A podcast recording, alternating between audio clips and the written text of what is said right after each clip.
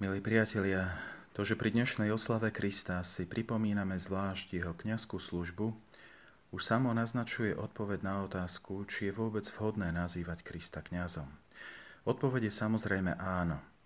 Ale skúsme sa pozrieť na to, prečo je Kristus kňazom.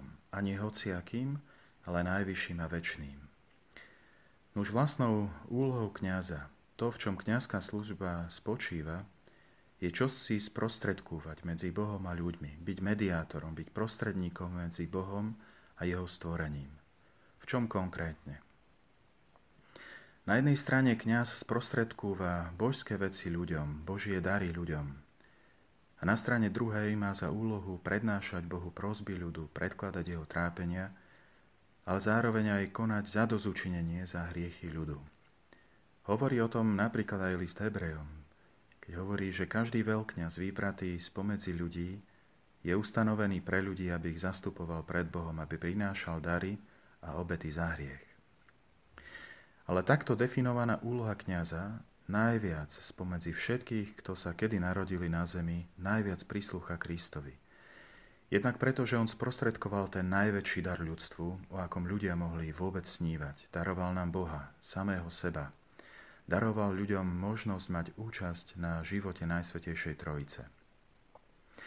A zároveň tým najdokonalejším spôsobom sa prihovára za nás u Otca a najdokonalejšie zadozučinil za všetky naše hriechy.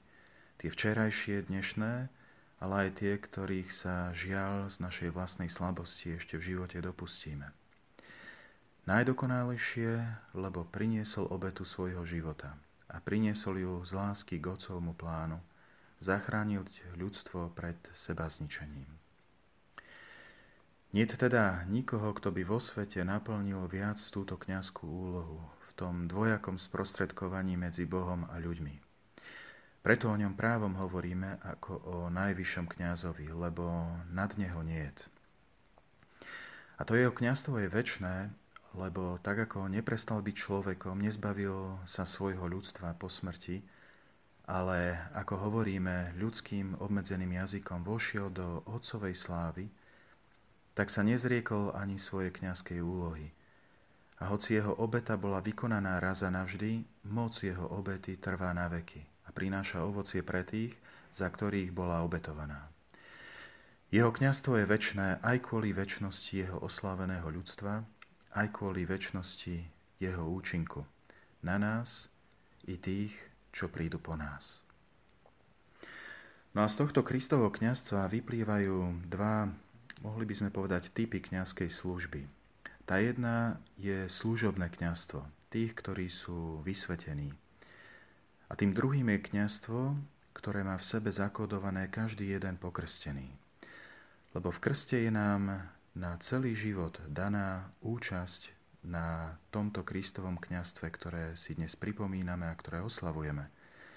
Aby sme aj my v našej obmedzenej miere boli mediátormi, sprostredkovateľmi medzi Bohom a ľuďmi, čo je základná črta kňazskej služby. Aby sme aj my na jednej strane ľuďom prinášali Božie veci, evanílium, príklad života, to je to naše poslanie v živote, na druhej strane, aby sme sa prihovárali u Boha za ľudí, i za tých, ktorí sa k nemu možno nehlásia.